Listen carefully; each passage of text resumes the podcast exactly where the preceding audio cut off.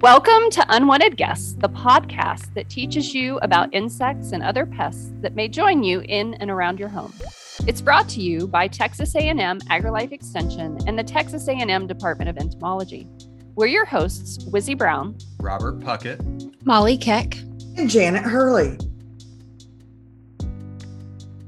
This episode of Unwanted Guests, we are talking bats.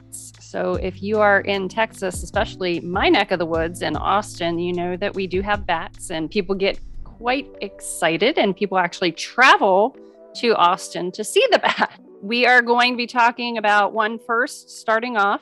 What type of bats do we have in Texas and are they native to the area? So, the most frequent bat we see is either the Mexican freetail or the Brazilian freetail, depending on where you're from in the country of what you call it. Most of us in Texas refer to it as the Mexican freetail, mostly because. So, wait, it, those are the same bat? Mexican freetail and Brazilian freetail are the same bat. Okay, all right. They're called different common names, mostly because of where they travel from. So, they migrate? They migrate from the Mexican one typically migrates from Mexico, northern Mexico, kind of following the Monarch Trail, and does the same thing and can migrate all the way up into the northern continent, meaning Wisconsin, and then come back down. There are 32 other bats that also live in Texas. And when you say native, yes, they're native, but the migration and what they're following has changed based on habitats, locations, food, and everything. But the one that most people, especially the folks in Austin and San Antonio, and even in Houston College Station, I tell everything, anybody from I 20 south in the state of Texas more than likely will encounter a bat at least a Mexican free freetail. As you move forward in the state, moving north, it all depends. But as you move north, there are different bats. So, for instance, up in the panhandle in West Texas, there are species of the hoary bat, the cave myotis, and a couple of other species. Where in deep East Texas, it's the pipistrelles and the evening bats, which are smaller. And the reason I'm bringing all of this up is either bats live in small family colonies, mom and pups, and maybe a male, whereas the freetails, um, the brown bats, and even the myotis, they live in larger colonies. And especially the freetails, they like a colony of a thousand to a hundred thousand.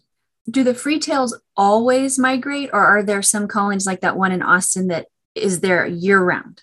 So it all depends on location. And what has become interesting, especially now that I stop and think about it, over the last 20 years, it was rare colonies that did not migrate. And now it's becoming more common, and it has to do with building structure. So, for instance, and let me just pick on the alma mater. Kyle Field, prior to it being remodeled in College Station, did have a large colony of bats and they did migrate, but some would stay over winter because there was enough warmth for them. Houston has places, while Congress Avenue, some of those bats actually migrate. There are others that are in the region that are better sheltered that don't migrate. I'm trying to think of the bat colony that we have five minutes from my house, and I don't think that they migrate. I think that they're there year round that was the one I was thinking of. That bridge. Yeah. That that that's the one. Except for, I've been kind of curious because that area, you know, they're redoing the interstate. Mm-hmm. And I've noticed that they're disrupting some of that. So it will be interesting to see how that plays out. Right. couple of well, years. they're still they still fly out, but the the problem is sometimes they fly out in a different way yeah. now that there's the messed up mm. thing, which in my opinion, I mean, this may be just because, hey, I'm a, I'm a local girl. I mm-hmm. think it's a better place to see the bats come out than the Congress Bridge, personally, because mm. it's one more regular. I mean, you can go to the Congress Bridge and you don't know if they're going to be coming out or not. Really? It just really depends. I've been down there before and taken people to see it, and it was very disappointing because nothing happened. Well, and it's because the Congress Avenue Bridge, that problem with that, it's over water and a lot of air. Whereas it's McNeil Bridge, it's over concrete. Now, what's is interesting, and and we might as well go ahead and bring it up, is the interesting thing is in that colony, you are likely to see some of the bats that have rabies. Mm-hmm. Really? And it's only because, again, the colony's intact. And even though it's one half of 1%, it's going to happen. And it's just easier to see because they'll just come down and hang out on the, the ledge of the, the road. Hmm. Is There's it more likely that you would see it because of one where they're located and they're yep. really easy to see?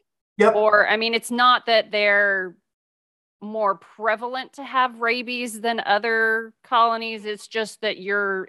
Its location. Yeah, I was going to say, I mean, it's right there. it's right there. I've been to the Frio Bat Cave out there uh, by Uvalde.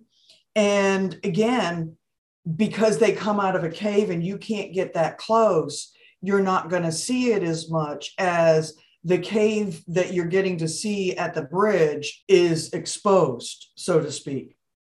So that's it has to do more with where you're at. So no visibility. Rabies and bats, like I said, one half of one percent. We just tell people just don't pick them up with your bare hands. Mm-hmm. Does rabies affect bats like it does other things where they will die? Yes, and they do show. And they get they want to bite and go look for water and stuff. Yep. Oh, and audible it's no different in a bat than it is in a skunk. The irony is, is people associate rabies with raccoons and skunks and not with bats. Bats are mammals, for those of you that may not know. Yes. I just put that out there.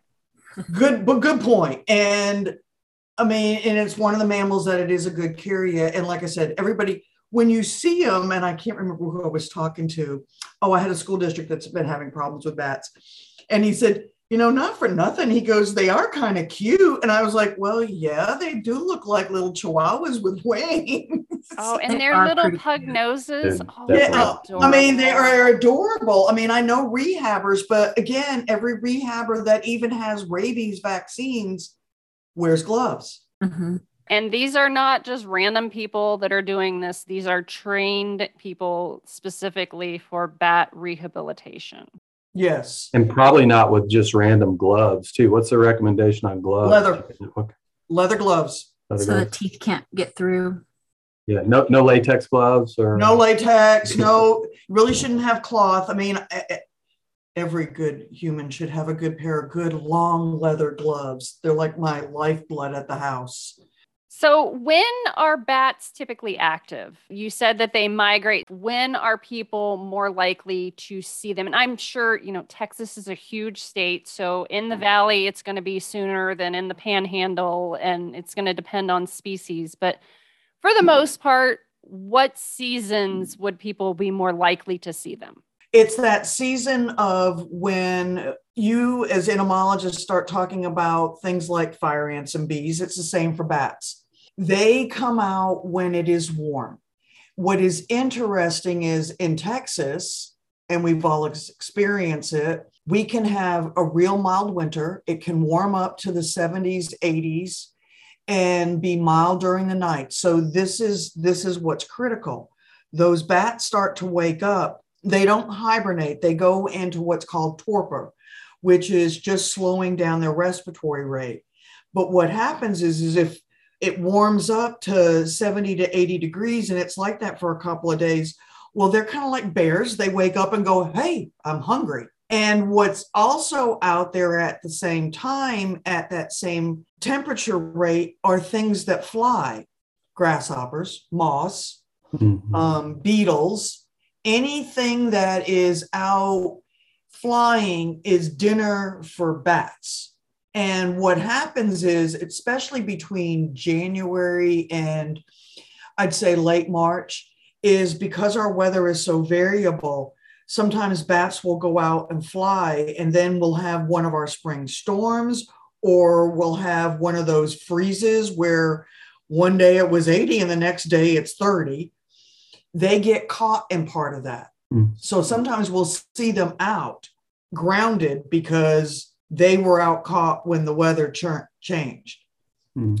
But they like warm weather. They and Mexican freetails, they really like it warm because that's part of their roosting behavior is they like it hot and moist. I had not thought of this before, but I, you know, like I've seen bats in the spring and the fall, right, where we've got temperatures that are warming up to 75 during the day. It never really occurred to me, you know, they because as the temp falls in the evening after they've come out of their roost, it's falling for the insects too, and it eventually drops below their physiological sort of flight threshold, right? So that the insects can't fly. So I'm sure they got to do a lot of work really quickly as those nights come on, right? Yep. And that's Huh. why they they they are biologically equipped to just shut down. Uh, huh. So you mentioned that they are eating insects. Not all bats eat insects. Is that correct? Well, that is correct. I mean, eh, the majority of them Do they all eat insects, but then they also incorporate other things into their diet, or are there others that feed on just So there's insectivores, which are 100% insect eaters. And FYI, for those of you that have pools, because a lot of people, this freaks them out, is bats drink on the fly. And what I mean by that is bats are not like birds who land on a bird bath and dunk their head in and do whatever. Bats have got to swoop to get their food and to get their water. So they literally will go into a pool and grab water and fly off. Is the chlorine going to do anything to them? No, they're fine with they just want water, you know, when they need it. But as far as other bats, now there are flower feeding bats, and one of those, which is the Mexican longnose and the Mexican long tongue, there's two. But both of those bats actually pollinate the agave plant, and we all like the agave plant because of tequila. So when you say that they feed on the plant, I'm assuming they're nectar feeders. They're nectar feeders. correct? I mean, there's a great image from Merlin Tuttle, who was the father of bat knowledge, of shooting a bat in a, a side view of the plant, literally going in. But when you, we were talking, when we talk bees, you know, they And when you say shooting, this is not with a gun. This is with a camera. camera. Yes, so sorry, so sorry, y'all. Just, just wanted to be clear. but getting the image of the side of the, the plant with the bat going in and its entire snout covered in pollen. And when I see it with a bee and then I see it with the bat, and I'm like, wow. Bats can be beneficial, like those that feed on nectar. They're beneficial when they are pollinating plants. But we also have the insectivorous bats that you were mentioning, and they are going to eat insects. The question that I always get, or that I'm often told, is that the mosquito population is going to be taken care of by the bats because the bats are going to eat mosquitoes. Could you please weigh in on that? Because I'm happy. I go to. crazy. I'm happy to because I'm going to bust a lot of myths. Bats are not mosquito eaters for one reason and one reason only. You just blew everybody's mind. I know bats fly in upwards of 7,000 to 10,000 feet in the air. Where do mosquitoes hover? Because last I checked, I'm not even six foot. Okay. so, I mean, there are some bats that will live near water and eat some of those mosquitoes, but that's not I tell everybody that's even worse than eating salad for dinner. There's not enough That would be like having a small piece of spinach for dinner. or arugula or one of those weird, you know, things. But but no, y'all, I just I'm like, no, they like they like their crickets. They like their grass. They like a little meat with a potato. Yeah, it's a, it's a lot of work for not a lot of food. but no, Yeah, think about the size of mosquito and how much would be there. But if you have a big, juicy cricket or grasshoppers, Off. which one would you choose if you were a bat? I always tell that to people and they just look at me like, huh? no, I mean it's one of the biggest myths that we we we really have to bust is they're not mosquito eaters. Now I'm curious. So what, what are they chasing up at 7,000 feet? And I mean, I know there's a lot of sort of what we refer to as aerial plankton, but I, I often think of those as small insects. I'm going to tell our listeners to go YouTube billion dollar bats. And not far from where Dr. Puckett office is over at USDA, because codling moth, um, gypsy, you name, I mean, there's so many moths. Got it. And what they really do, and if you really watch them and you watch how they migrate, think combines and wheat crops and how they also migrate north. They follow, they follow the food. Mm-hmm. And so as yeah. things are being kicked up and stuff during the day, those bugs are out there, moths. I mean, they're not big butterfly eaters, but by gosh, they do like their moths. Moths and mayflies yep. and big swarming insects. Big, yeah. the big ones, the ones that have a little chunk to them. When is breeding season for bats, and are there regulations that have any protections that are to protect bat populations? Depends on the state. Now, this is a real interesting thing because in certain states, there are regulations that bats cannot be moved during maternity season. Texas doesn't have that, but I definitely tell people I said, you know, because they're so beneficial, there are things you need to be aware of. So, starting in about May and going to August is generally what they refer to as maternity season. And what that means is the moms have their pups, and generally it's a single pup. And when they're rearing them, the pups don't fly. So mom has to go out again to get all that energy to bring the food back, feed the pup, and then probably go back out again one more time during the night. So again, that May to August, we tell folks if they're in, we, we discourage y'all to do major exclusion and eviction unless it's a health hazard. But this is the time of the year, March, April, early May. Watch because you'll be able to see where the bats are coming in and where the bats are leaving. And they make the same staining marks as rats do, that black goo that we talked about.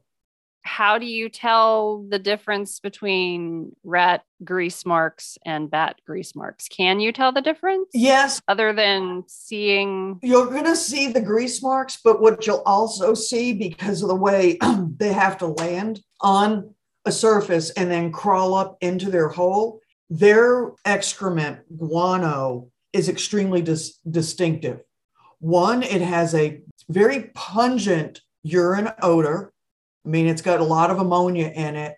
It's going to look a little bit kind of, it's going to be a cross between bird, bird poop and possibly maybe it might look like a little like rodent droppings, but not because you're going to see the fragments of bugs in their their feces but generally it just looks like a mound of ew on the side of a building and down on the on the ground so if you are someone who's putting up a bat house, I'm talking to peeps in my part of the world because I know people do it. Don't put it on your house.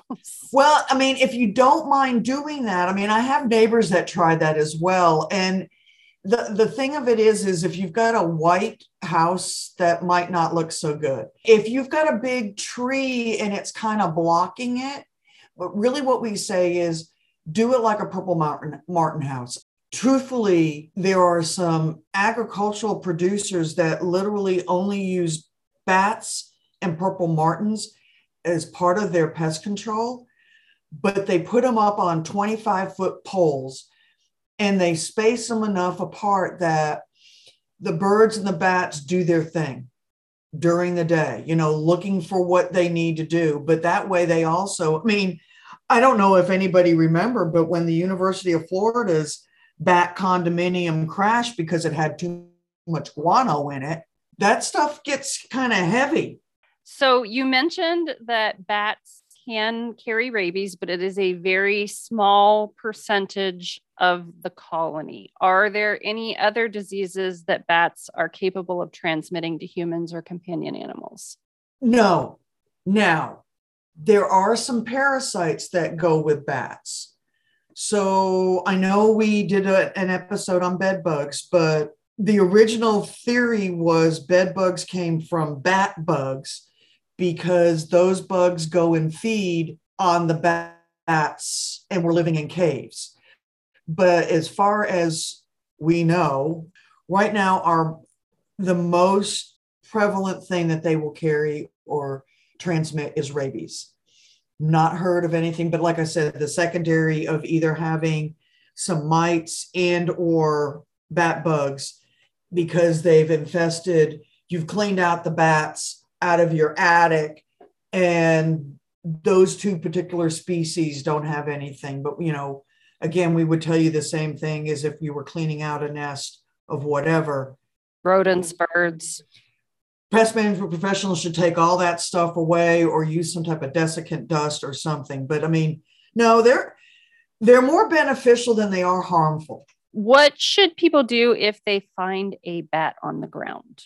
If it's no one has touched it no one no dog no small child nobody. If you've got your good gardening leather gloves that you know you prune the rose bushes with, you can pick up the bat, put it on a tree or somewhere where it's up at least six feet. It, most of us have those fun trash cans that the, the city leaves for us. That's a good enough height. Reason being is this, especially Mexican freetails. If you see a, a bird, let's pick on a sparrow. When they're on the ground, they can open their wings and the wind will pick them up Mexican free-tail bats cannot do that. They need to drop from something to get the wind under their wings so that they can fly. Think um, paraglider. Now, if someone has been exposed to the bat, you need to call your local ha- animal control. That's the first phone call when you say no one has touched it, that is without leather gloves. Without le- so I mean, we're gloves. telling you to move it with leather gloves, but if someone has touched it with their bare hand. I mean, if your kids come running in and they've got the bat in their hands, look, mom, this is what we found. Grab the bat with your with a towel. I mean, if you've got nothing else handy, put it in something, move it into a Ziploc bag, then call your animal control and from there they're going to take the bat get it tested. And then hopefully if the bat didn't have rabies you won't have to go through that. But i mean yeah if they pick up the bat and they take the bat to the lab for testing and they find out that it does have rabies then you have protocol. Taking the bat and just releasing it because the kids brought it to you and you thought it was cool please don't and this is for human safety purposes yes. that we are telling you to do this. So if someone finds that they have bats in their house, they see the guano or they see the grease marks or they see bats flying in and out of the structure, what do they do? Who do they call? Who do you contact and what's going to happen? If you contact pest control, some of them may just go, Yeah, not my job. Some will recommend a wildlife company. And yes, there are people who do nothing but bat exclusion. So here's the thing there are no chemicals that you can use, it's all about construction. Because basically, what you do is if you have bats in an attic, and my experience has been even wider with bats in elementary schools and high schools, is you've got to put up these devices that allow the bats to fly out, but they can't get back in. And then you've got to seal everything up. And then it will all depend how much guano do you have in there? I think of some of the homes that are 60 to 100 years old that's made out of wood and has got the attic gables and everything else those can be really hard to clean out because of what what's in there if it's you know your mar- modern structure and you've got flashing around your um, eaves and soffits it's again making it so that the bats can fly out, but they can't get back in. It takes time putting those devices. And I recently was turned on to a new bat eviction tube by a school district that found them on Amazon. And it's made on a 3D printer. Cool. It's a combination of the reverse to what you would put on your your gutters to push the water away. That makes sense. But the bats can't climb back in it. And that's the thing. Bats land side of the structure and crab walk in. And then once they're in, they're flying around everywhere. They'll come out that same hole where they can drop out and get that breeze. If you're excluding bats, would we tell people that they shouldn't do this in that breeding season, Yep. that May to August Yep. kind of thing, because of the babies? because of the babies. I mean, this is the time that I tell, especially when I'm reaching out to school districts and an animal control and those that do those types of inspections. This is the time of year, if you see them flying, this is the time to exclude. You're going to have to shut it off right around Memorial Day, and you won't be able to pick back up until Labor Day. Is it more of an issue as far as damage? It's not like rodents where they're chewing the structure and doing that sort. It's more of the buildup of the guano and waste material. Yes.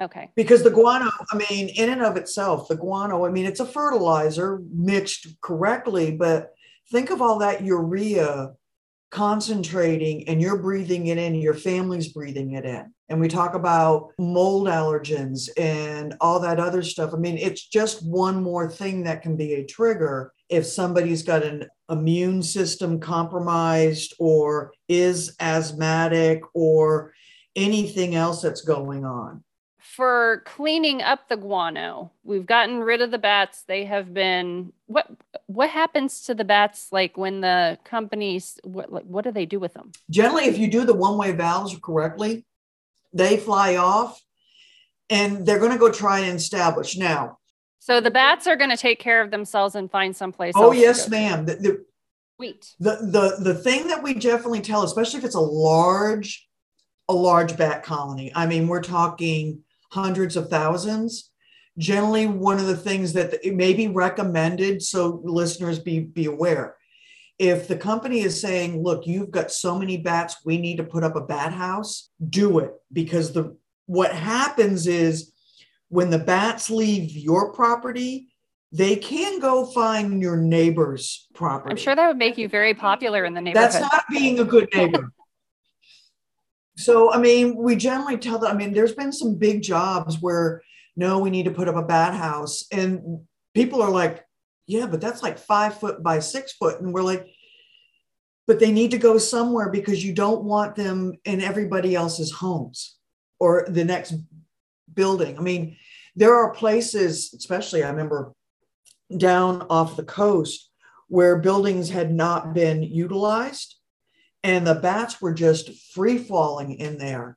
And as the contractors were coming in trying to do their construction, that was three fourths of the problem getting them out. But we didn't want them moving into the parking structure next door. So, I mean, it, you got to give them a house to live in as well. do you have to have any specific protective equipment for cleaning the guano up i mean is it just like super stinky or is there concern like with some rodent material that can transmit stuff I generally tell people, you know, a nice Tyvek suit and a face mask, just a regular, you know, paint face mask, not your cloth. The one with will do just fine. You'll probably maybe want glasses, goggles, or at least safety glasses, only because, again, especially if you're in an attic, okay, there's two things up there there's the guano and then there's the insulation. And depending on what you're dealing with, I mean, if it's blown in insulation, it's one thing. If it's the old fiberglass, you still want the protection just from that. And yeah, you can remove that, but it's again, it varies by case by case. But the first time I got the phone call, yeah, we have bats in our elementary school. What should we do? I'll never forget hanging up the phone going, I have no idea, but I'll figure it out. Janet, you mentioned um, the location of colony sites is so important. Um, we, we uh, I just wonder when I was in Huntsville, and this was 20 years ago, I lived in Huntsville, Texas, and um, there were a number of buildings in the downtown, old downtown area that weren't being utilized. And so we had a mammologist in the department. We would go out sometimes in the evening just to fool around with it. He had a, a bat locator. You ever seen these devices?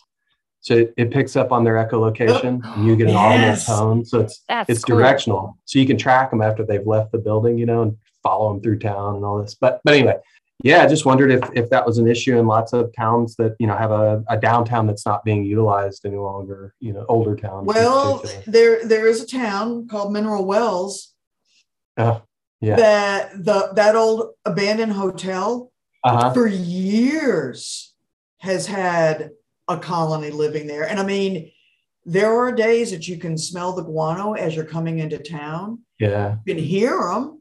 You can hear them chitter. I mean, like I said, depending on what what it is, and when you realize the agricultural. So our old associate department head, Dr. Chris Sansone, was the one that really turned me on to how beneficial they were because he was doing work on what they were actually eating, and it's like, wow, Mm.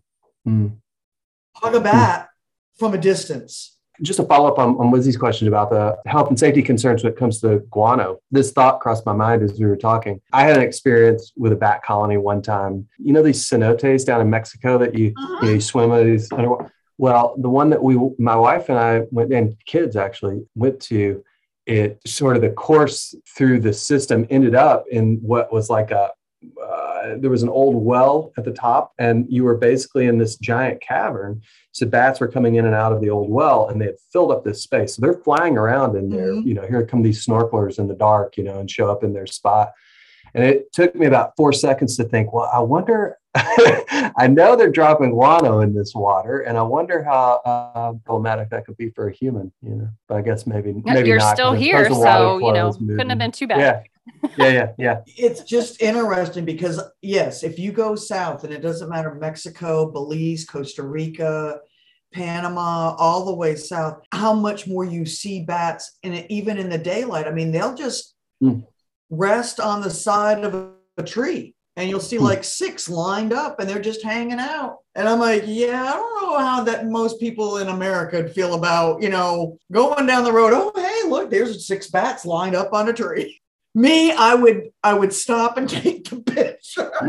Look how cool this is. I saw flying foxes one time in in uh, Australia, and that was pretty amazing. I was walking a group of people. We'd gone to um, an Australian rules football game, and when we came out, night was coming on. And I was kind of by myself, but in a big group of people walking down these roads. And so the first one I saw, they're so big. I saw it, and my eye didn't recognize what I was seeing. I just thought it was a vulture or something that was flying over. And then I saw like three more, and then all of these, you know, coming into these trees that we were walking through. It was pretty amazing. We don't have those here though. They're they're very fascinating, and I've been very Mhm. blessed to be exposed to some folks that I've seen the flying foxes up close. I've seen some being rehabbed. I mean, it it's nice to see life in a different di- Mhm. dichotomy, and not always us talking about oh everything's got to die because it's an ant and it's in my house. well, thanks for your expertise. Yes. Thank you so much for listening to this episode of Unwanted Guests. I know I learned a ton of stuff about bats. So thank you, Janet, for sharing your information. If you need more information, I would say go to extensionentomology.tamu.edu, but that's not going to have anything on bats. So maybe, I don't know, bat conservation. Bat conservation. Okay, we do have a Bats in Schools website that has got a lot of good information. I know we did recently do a press release on bats, but bat conservation is probably your best go to website. All right. Thank you so much for listening. Catch you next time.